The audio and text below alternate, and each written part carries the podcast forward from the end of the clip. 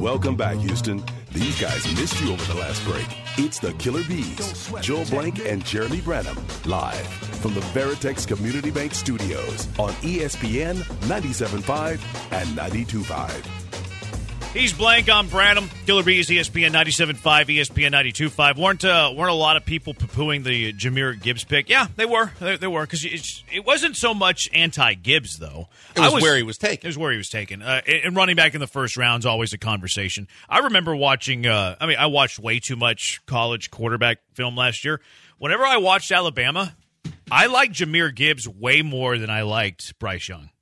I remember you saying that. I did. I, I, remember you tweeted something about the fact that it's amazing when you're Bryce Young and you can throw a 10 yard screen and it goes 60 or 70 yards that you get you you get the credit you get. But yeah, you were all about I totally give you full credit on that one. I thought he was the best offensive player on all, on Alabama's football team last year. I was blown away with Jahmyr Gibbs. So I loved him as the player. It was more. I don't, I don't even think I poo pooed it, but it, there was the narrative of like, oh, you just drafted a running back way too early, and then they also had David Montgomery. So it's like, what are y'all doing? And they traded up to number twelve uh, to get Jahmyr Gibbs. So there there was some poo pooing, absolutely, but it wasn't so much about the talent. It was more just like the general philosophy: should you be drafting running backs in the first round?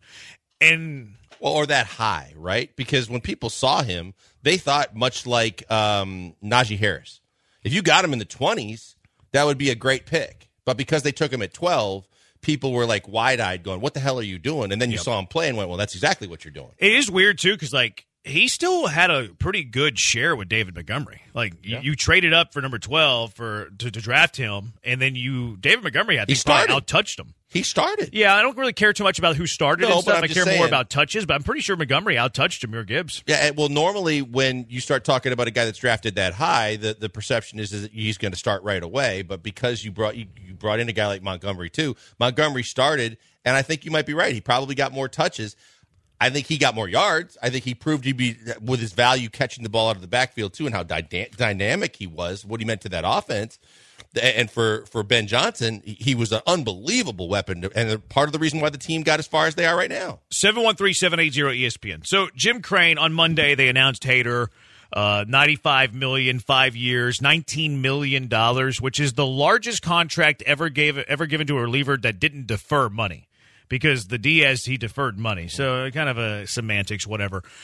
But has Jim Crane created a precedence that the fan base will expect him to maintain? And this isn't so much about spending the money on Hader, even though that it was the largest free agent deal that, that Jim Crane's ever done by a large margin, by the way. Ninety-five million surpasses the fifty-eight and a half million they gave to uh, Jose Abreu. So that that surpassed that by almost forty million dollars total contract. Uh, he had never given anybody more than four years. Gives a reliever five years.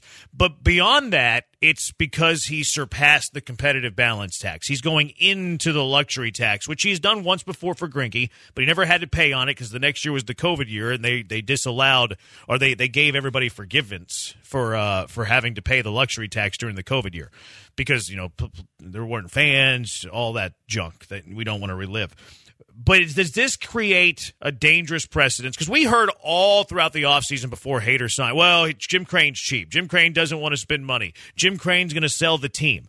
Now he's above the competitive balance tax with this Hader contract. Is this a precedence that the fan base is going to expect Jim Crane to do every single offseason? Absolutely. And it's unfair, but it's going to happen. And that's the way this fan base is. At first, you know, and, and not the, neither one of us said it, but the the lingering comment was he doesn't want to spend money. He doesn't want to go over the tax. Some called him cheap. The fact of the matter is, is now that he's done it once, everybody's going to expect him to do it every time. But the past the, the past precedence really does tell you overall he didn't do it with Correa. He did not do it, and it really didn't have a chance to do it with some of the other free agents. He didn't want to do it with Springer. Um, so you know, Gerrit Cole was a guy you knew was gone anyway, but he wasn't going to get into that battle either.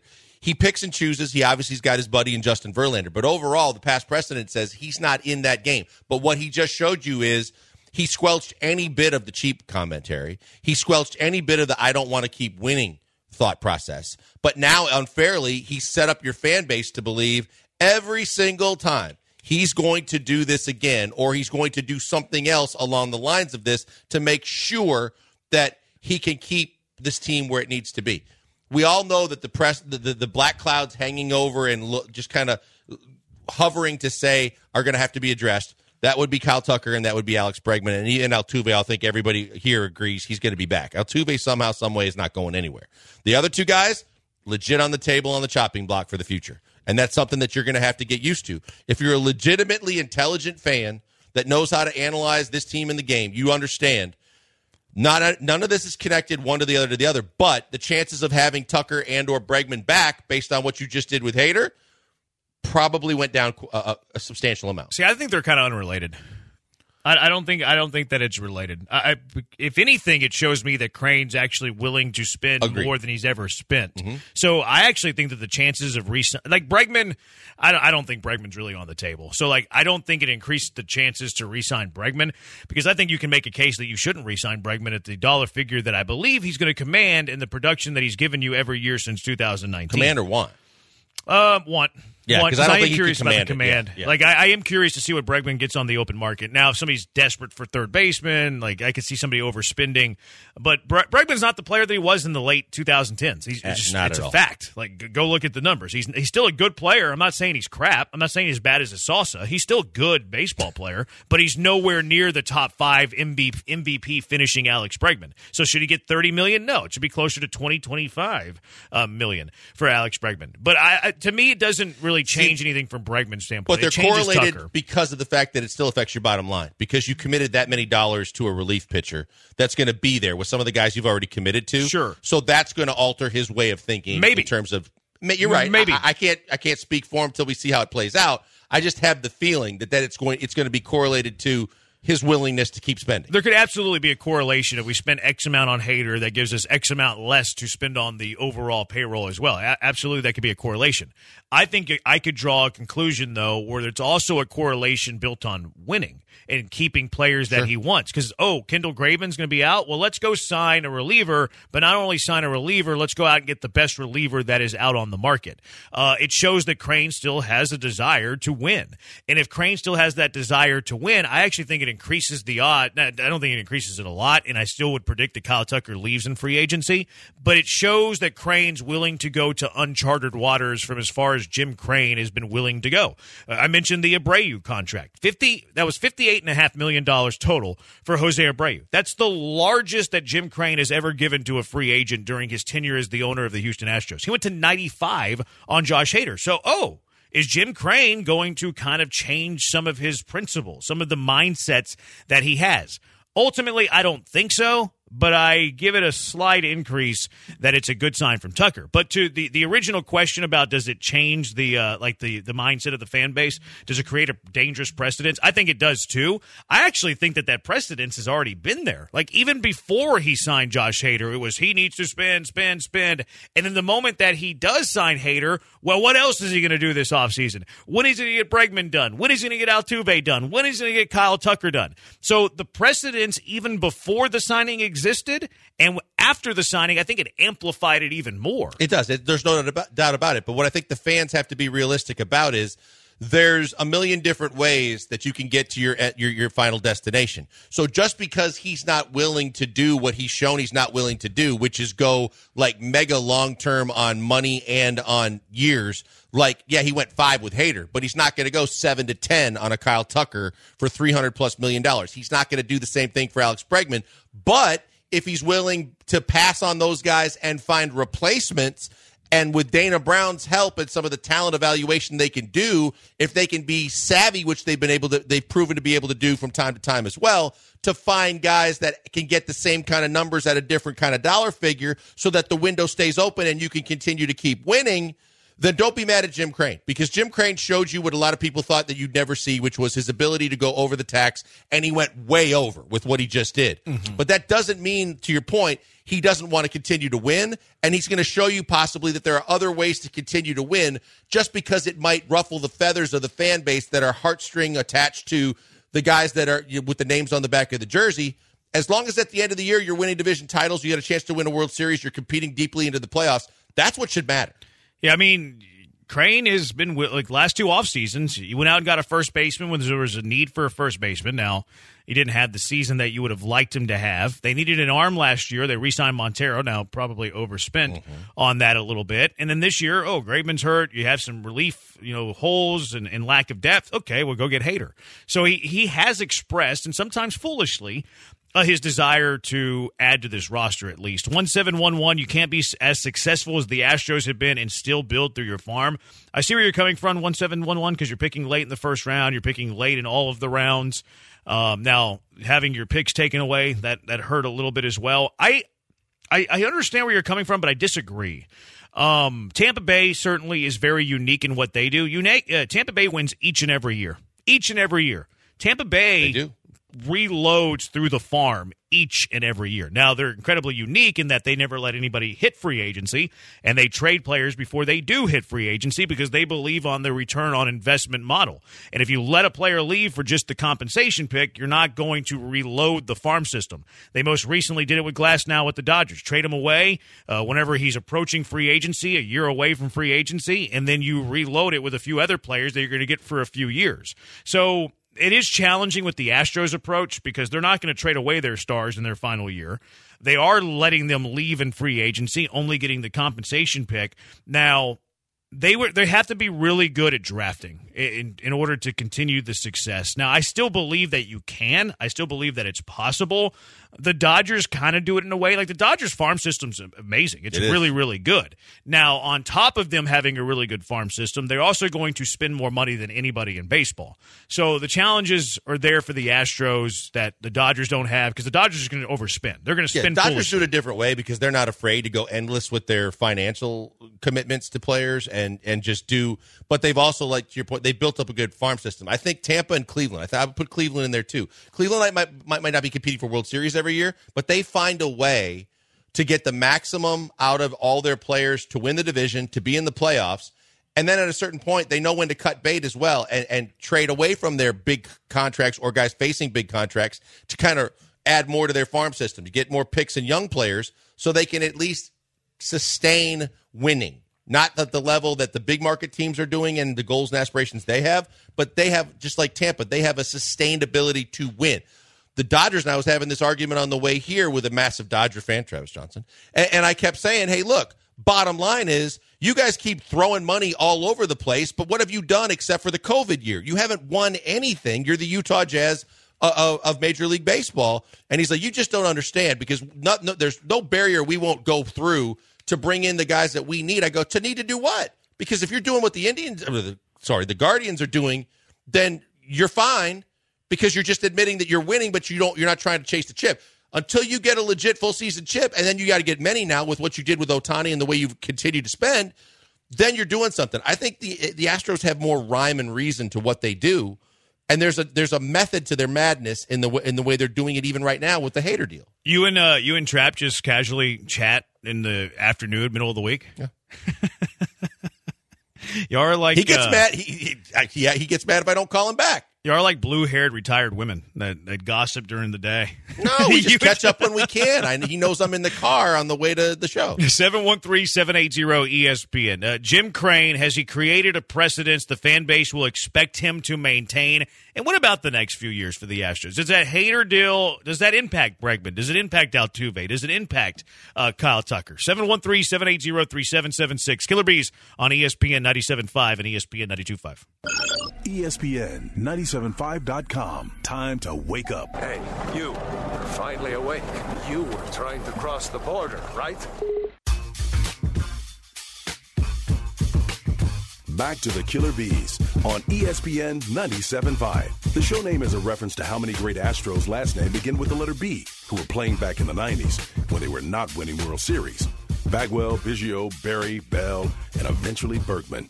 You might not remember Barry and Bell, but trust me, you'll remember Blank and Branham. Here they are now, live from the Veritex Community Bank Studios.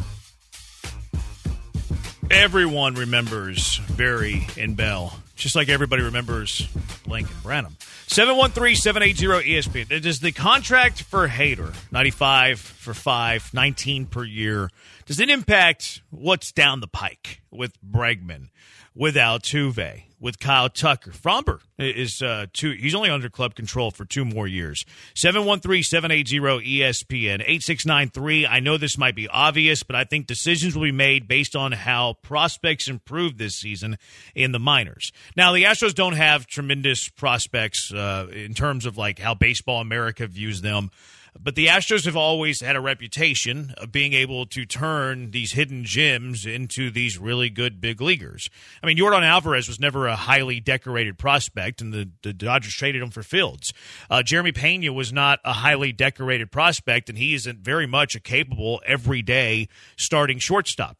Uh, Yainer Diaz was a throw in in the Myles Straw trade. Uh, Jake Meyers was never a highly touted prospect, and he's at least capable of being a platoon level, defensive minded starting center fielder. Same thing with Chas McCormick. Look over in the starting rotation. So much has been written about Framber, uh, Javier, Urquidy, Luis Garcia, bullpen, Bryan Abreu. None of those guys were ever highly touted prospects. So, like, that to me has always been the Astros. Like, they've had tremendous talent because they were drafting early, you know, Correa, Springer, uh, Lance McCullers, Bregman, they've Tucker. Um, so they've had that luxury. But the secret sauce to me with the Astros has always been player development, getting the most out of highly touted, decorated prospects, but also the guys that no one expected to amount to anything at the big league level have given you a ton of production at the big league yeah, level. Yeah, no doubt. And I think that look, as much as you want to, and we know it's something that they wanted to be focused on was rebuilding their farm system. It's easier said than done, and they've had a lot of limitations.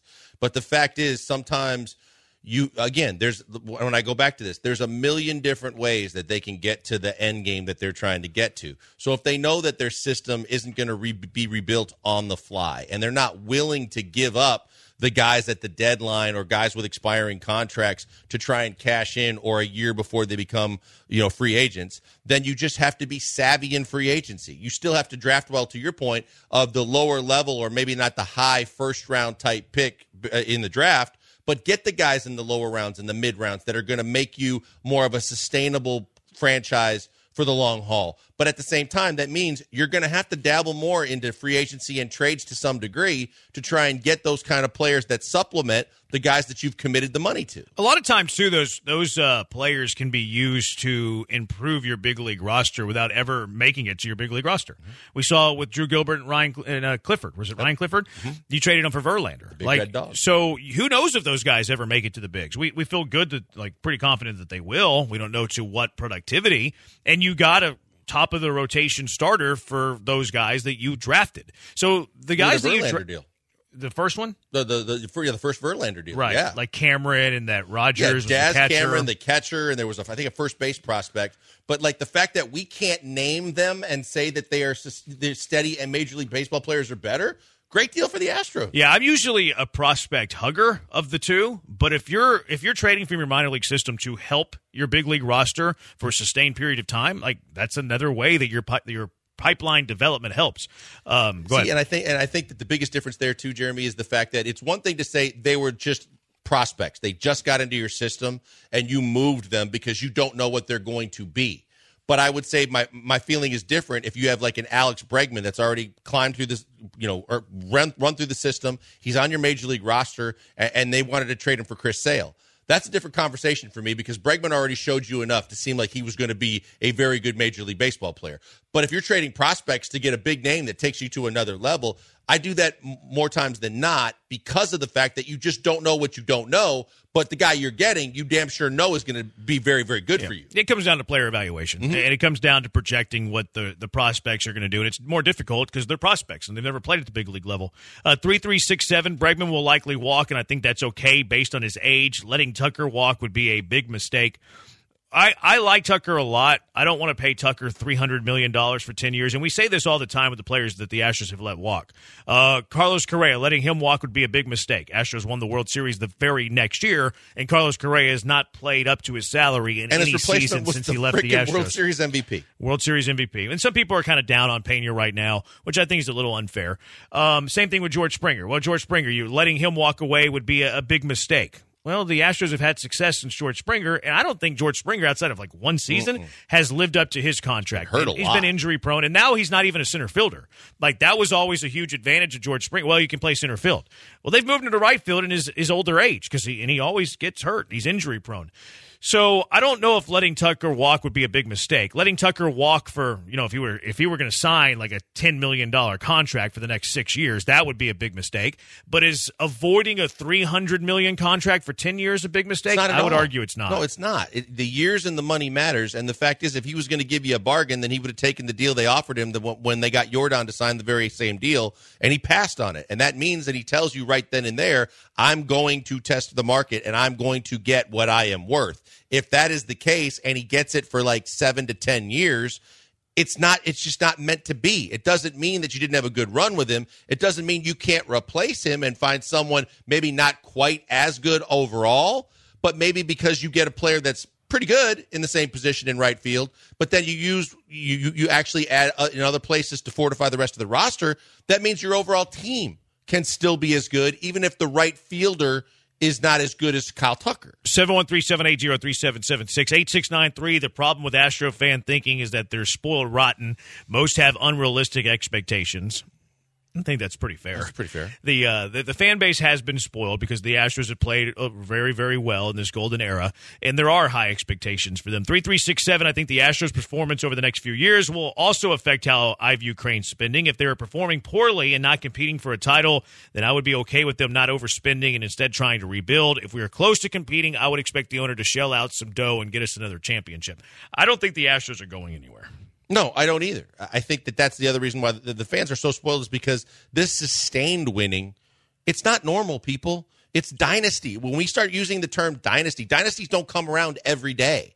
The fact that you've been spoiled by the fact that they just once again proved a lot of people wrong and went out and opened the checkbook. They made the Verlander trade. They made the moves when necessary, and they've been winning for this long period of time. You're more than spoiled. Like you're over the moon with the fact that you have this rarity of a dynasty that with, with the window that's not closing yet. That's how good you've had it. Most fan bases would kill for half this time to have the kind of success that they've had. 5103 is a Braves uh, fan. I was sick when we let go of Freeman and Dansby. Um, where did the GM come from? Dana Brown came from Atlanta. He says, trust the process. The Astros have had that process before the, the Braves Sure had that process. But I, again, I, I don't think it's, I think it's smart. I think it's wise. Now, you can make a case should they trade those players before they enter free agency. Now, the difficulty with that is if you have a World Series contender and you're trading away Kyle Tucker with a year left on his deal, there's going to be a very, very irritated fan base. Uh, 1392, do you think Knows he's probably not going to sign Tucker, so he's going for it this year and going to trade Tucker next year for prospects? The only way I envision that happening is if the Astros are bad this year. If they're mm. bad this year, which They're I don't expect them to be, No. I could see them taking offers for Framber and Kyle Tucker. I can tell you this right now. I think if you just changed, take Tucker out of that text and put Bregman in there, I could see them saying, "Hey, from Crane's perspective, this is our last year with Bregman. This is where you know for for this iteration of the, of, of this team, right?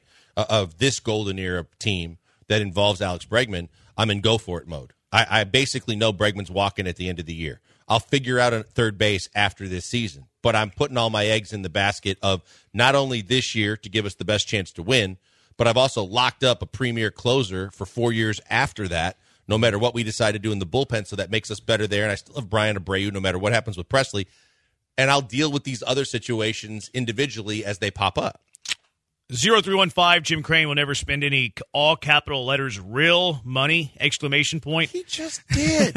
this is, I guess this is like the the genesis of what we were just discussing, Yeah. where it's created a precedence the fan base will expect him to maintain and probably even surpass. Because Crane's going into the luxury tax. He just signed his biggest free agent contract that he's ever signed, and Jim Crane will never spend any real money. That's flawed. That's One, it's not your money, and two, guess what? The fact of the matter is, just because he didn't do it, I mean, you're always going to fans are always going to have something to bitch about. But the fact is, just because it, he didn't get you the, the big hammer bat, I mean, what would you want him to have done differently to change that mindset? Probably Ohtani. Yeah, because he did spend big, he did make a big splash, he made your team better, but maybe he just didn't do it the way you wanted him to do it. I don't know. They, they they probably want him to sign every single big free agent. Uh, Six eight nine zero. If you know they're gone, why not trade Bregman and or Tucker now? At least get something for them. Because you want to win. As a general philosophy, I'm a fan of this. I'm a fan. I'm a fan of trading players before they leave you in free agency for at most a compensation pick. So in theory, I like this. But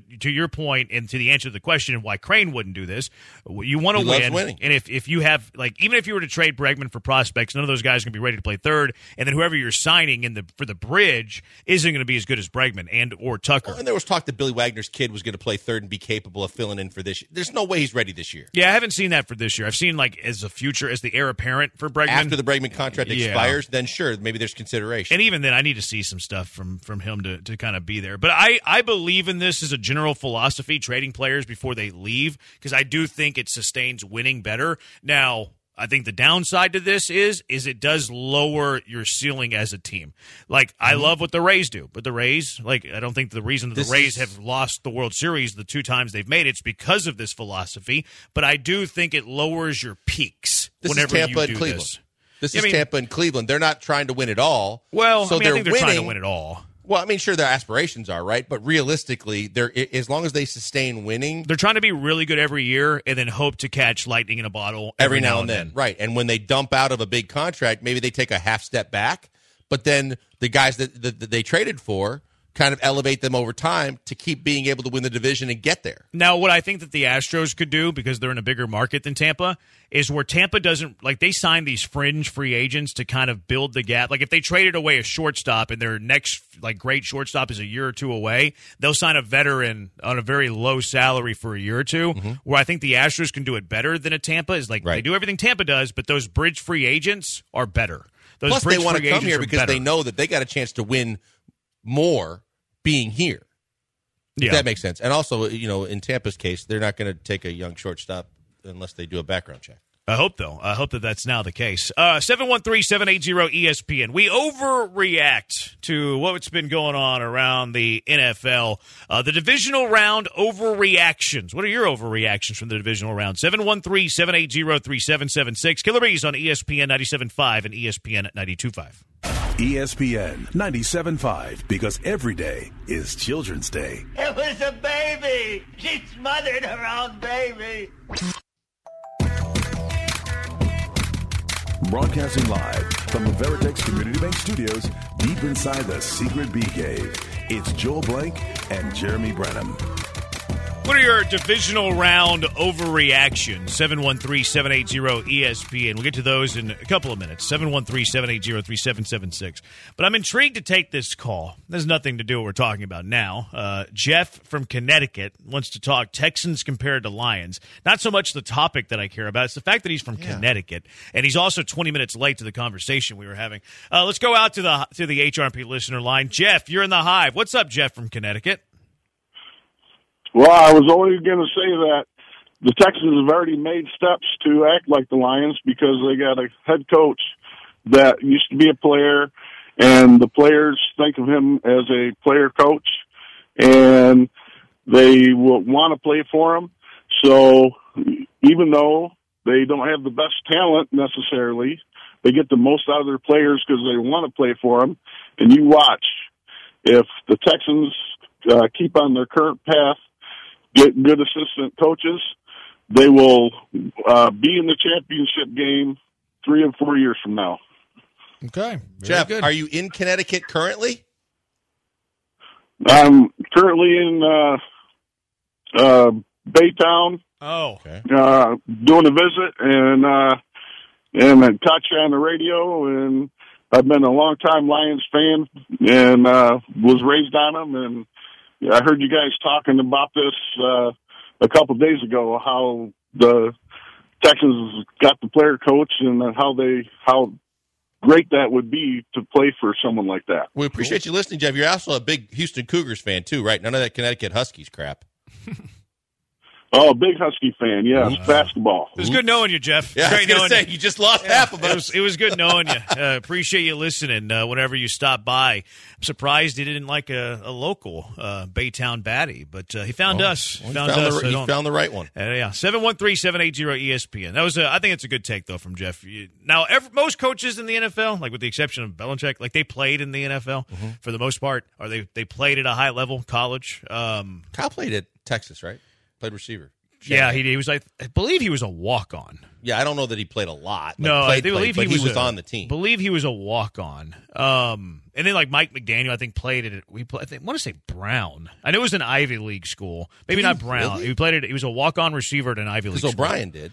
Uh, Bri- Brian was At at Brown. Brown. Yeah. Uh, McDaniel was. I don't know. I- Maybe it was Yale. I'm blanking on uh, what Ivy League school it was, but he was a walk-on wide Yale. receiver. tonight. BMX It was Yale. It was Yale. Yeah, he was a walk-on uh, at Yale, I suppose. All right, 713-780-ESPN. What are your hot takes, your overreactions from the divisional round of the NFL, or just in general? From Total Arlington, divisional overreaction. Houston's future is brighter than Dallas's future. It depends on how you gauge it. Like you've you can only you've gone as far as you're ever going to go, and you're probably going down before you go up. I think that's So- what he means. I think that's how he gauges it. Yeah, so good luck to you. But from the standpoint, so he's saying Houston's future is, or that's an overreaction. No, no, he, no. I mean, this is his take. This is his reaction. This Oh, is, I agree He, he's asking if it's an overreaction or not. Houston's future is brighter than Dallas's future. not an overreaction at all. I, I think that's accurate. I think Houston's got a, a, a much brighter future than Dallas because they've got a lot of salaries they're going to have to deal with. They got a head coach that's basically a lame duck that probably won't be there in a year's time. They've got a reputation and a quarterback that backs it up that they can play great in the regular season and not so great in the playoffs. And and they've got a, an over meddling owner that's the general manager that is looking to try and make splashes rather than, uh, you know, really really sound decisions that are going to help the football team. I, I think that on the flip side, you've got pretty much all the pieces in place on a management and coaching standpoint and quarterback standpoint to where if this team just keeps the progressions they're doing, they have a chance to go further because the Cowboys, if this is the end of the run, they didn't get a Super Bowl. They didn't they didn't get anywhere near where you expected them to go. And and now it, it, they're on the decline while the Texans are just getting started. If you, if you, if I had to bet which team has more wins in the next two years, I'd probably go Cowboys. I would too. But if you ask me which, if you hundred dollar bet, Cowboy fan, Texans fan, which one wins the Super Bowl first? I would take the Texans. I would side of it. absolutely do that. So it's short term. I still give the Cowboys more like regular season wins. But who wins the Super Bowl first? I would gladly take the Texan side of that bet. Uh, Russell, if Dre wants to make another bet, we already. I think we already made that bet. Actually, yeah, Dre already he, made that. I bet. think he he was he was MIA when you tried to make No, it. we made Then it. he- no, I'm saying, and then he came back in the chat and made the bet with you. Yeah, well, that was the that was the bet we made. So I already already had that bet. Mm-hmm. I'll double down on it. I have no problem double downing on some of my stances. Uh, how about this one? Russell Wilson will end up with the Raiders. I saw that a couple different places. Um, that's one of the uh, first destinations he wanted to go to. He wants to be out west. Uh, his wife would love the Vegas scene, I'm sure, as well. Um, he's got a chance to get back at Sean Payton and the Broncos. Uh, the Raiders are looking for a veteran quarterback because of the rest of the roster they have with Adams and and you know whatever they do with Josh Jacobs. They're they're looking like they're more committed to like the here and now um, it would make some sense. Uh, I don't know if there's a starting job for Russell Wilson in this league, but if there is, I think you would you could start there. I think that there's a. Um, I think I like this idea a lot. I think it's fun. The Raiders to me might be my my fun interest because I like Antonio Pierce a lot. Like Davante Adams, I have a lot of uh, fantasy football dynasty shares in Davante Adams. But that like they they finished the season strong. They have some talent. I'm curious where they're at, like in terms of the cap, because Jacobs is a pending free agent. Uh, and then how are they spending this money to get a Russell Wilson? Although Russell Wilson's going to get most of his money from Denver. Yeah, they're gets- just gonna let him go, Yeah, and then then they can sign pick him for up. cheap. Yeah. So that's uh that's something that intrigues me. I think I can see this happening. I don't think that's a crazy overreaction. Uh, the Packers will win the Super Bowl next year. That's a gross overreaction. That's not even close to coming true. Hey, I I like where the Packers are going. Uh, Jordan Love is solid to me. Now he's he's got some work. I also like the young receivers. Like I like Doubs. I like now Watson's never on the field. That's that's that's something that's got to change. Uh, Reed was really good as a rookie. I like both of their tight ends. So they have the, their defense is all right, and I know they're going to bring in a new defensive coordinator. I I, I like love their that. roster. That's a great move, by the way. I- you think to so? get another defensive coordinator? Joe Barry has been Dunzo. less than for several years, and he tried to save his bacon at the end of the year in the playoffs, where he did an adequate job, but it wasn't enough to save his job. Look, that's the youngest roster in the NFL to get as far as they did, and and some would say, including me, they should have won that game.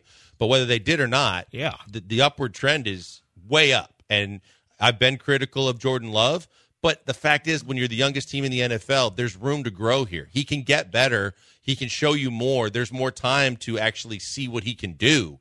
Uh, but the team is going in the right direction, and you're probably going to hear from them for quite a long time. But to say they're going to be in the Super Bowl next year, come on, me with that. I would say overreaction on that one. The Cardinals will make a playoff run. Uh, AFC Scout says the Gannon seems legit and they can kill it in the draft. They do have the fourth pick. well, if they end up with Marvin Harrison Jr., that's a game changer for them. They have Kyler. They would have Marvin Harrison Jr. I don't know their cap situation. Their defense was all right. Um, Connor, their running game could use some help. Connor was solid. Connor was Yeah, but I don't even Connor know if he, he might be a free agent. I don't know. the um the the what helps them in this take is that they're in the NFC. Mm-hmm. Like they have a better chance of making a run at the NFC than they do in the AFC. So I'm not. I'm going to say this is not an overreaction. No, I don't think it is either because they obviously looked at the start of the year like they were going to, with their own pick, be in the top five and probably closer to one than five. And then all of a sudden, when they got Kyler back, things changed. We saw, we knew when we said when they played the Texans, we were like, well, it would have been nice if we were marking this up preseason as a win because they were going to be really awful.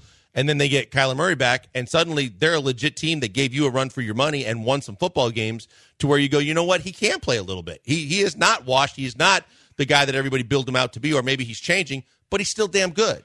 So if you keep adding pieces to that, you look at I think Seattle's on the decline in the division alone. I think there's a legit chance, like you said, in the NFC for the Cardinals to make a run at a playoff spot. C.J. Stroud will finish top three in MVP voting Oh, I think I, I well, next year next year.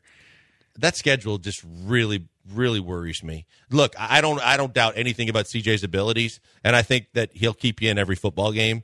But that schedule is going to be daunting for them. Yeah. Yeah, maybe next year's too soon for top three. I, I would say he has a top three finish in the next three years. I would agree with that. I have a feeling next year's going to be 16 Astros because of the schedule. Yep. Uh, now that is not that doesn't mean I, I, think they're going to miss the playoffs. I just like the expectations of them having it in year one. Seems like 15 Astros to me because they're kind of ahead of schedule. The, the year for me is the 25 season. No doubt. is the year. Now they do have the cap space and all that. But this is but this is the this is where you see the sophomore slumps when you get teams that went from worst to first, and then all of a sudden they got to play that schedule the next year to where they it's hard to sustain that because doing what you did, the schedule played a part. Now the pla the schedule could play the biggest part in making sure you don't do it again.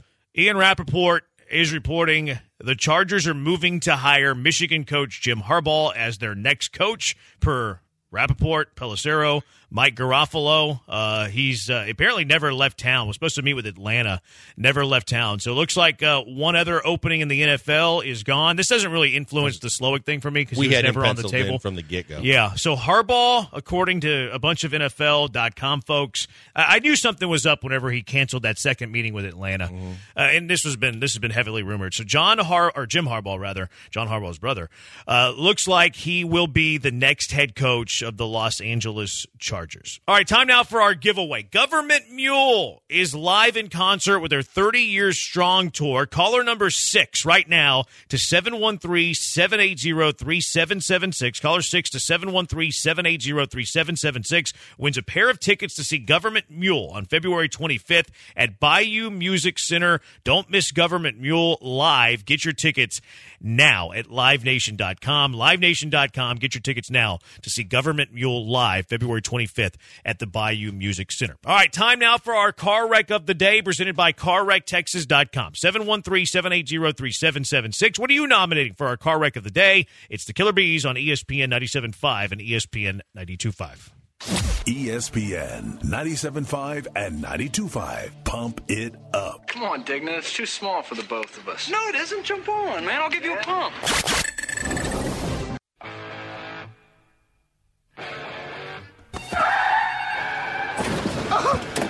You all right? My leg's broken. The bone's coming through.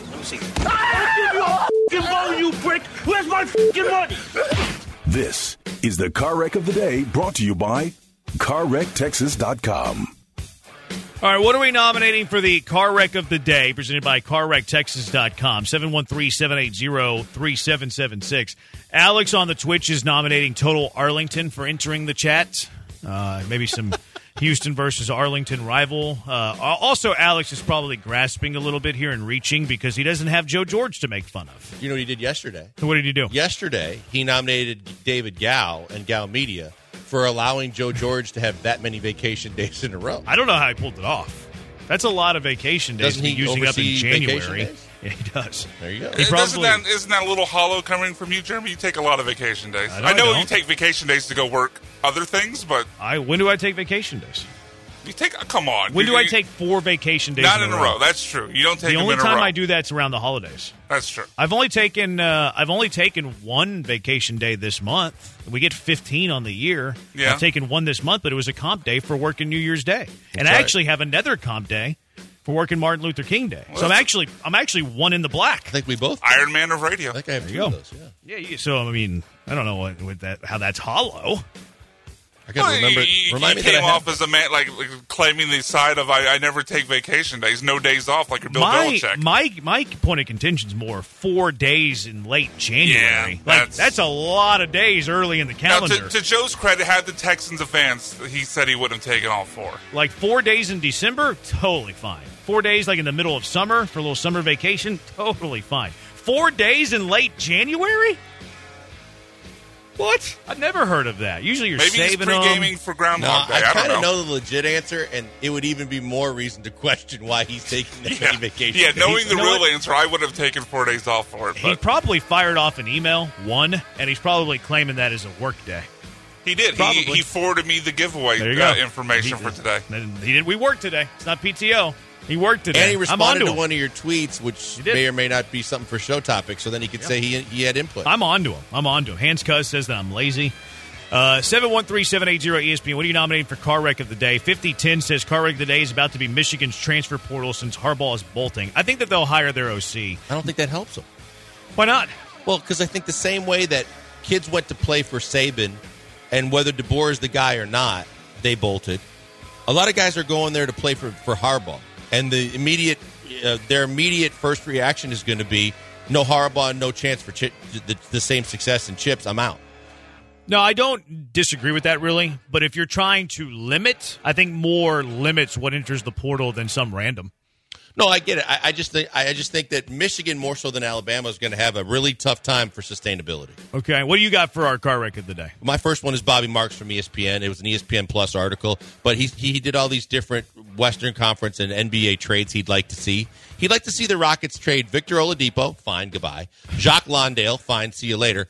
And Brooklyn's 2024 first round pick, which is a, a complete non deal maker for me.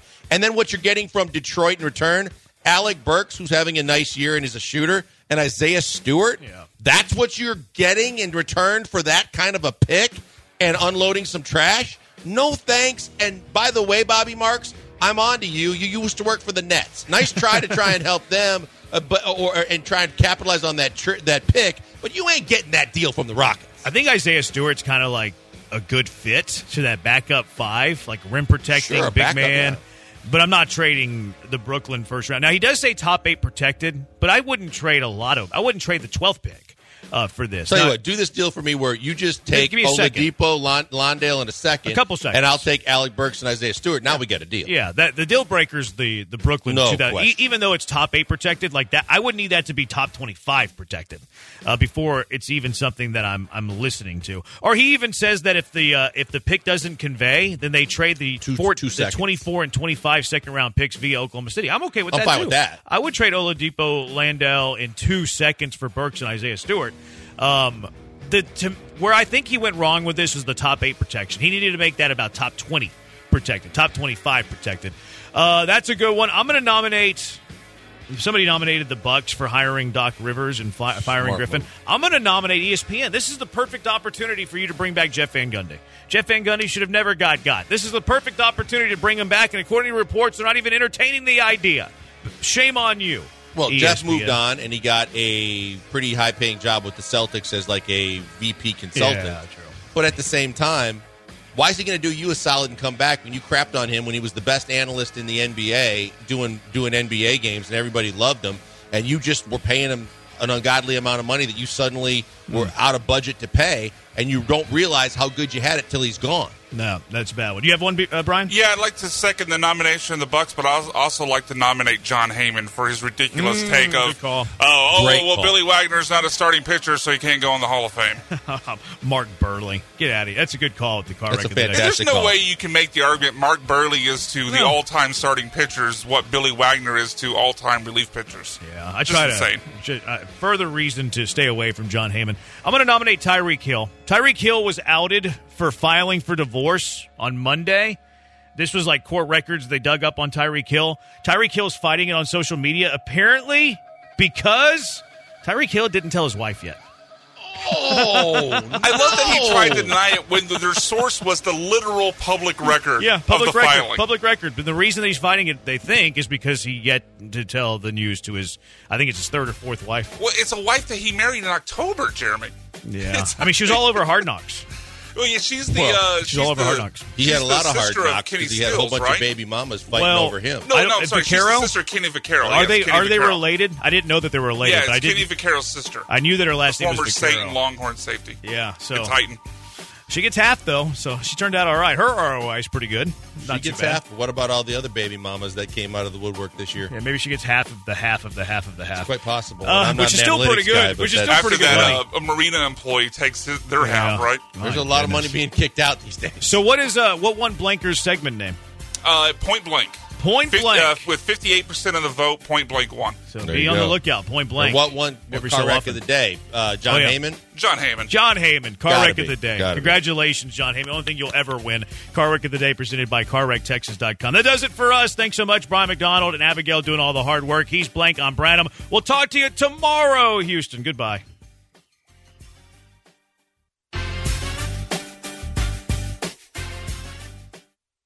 ESPN 97.5 on YouTube. Dracula Flow. I'm Dracula. I'm 12 million years old. I have more perks than there are stars in the Leo cluster.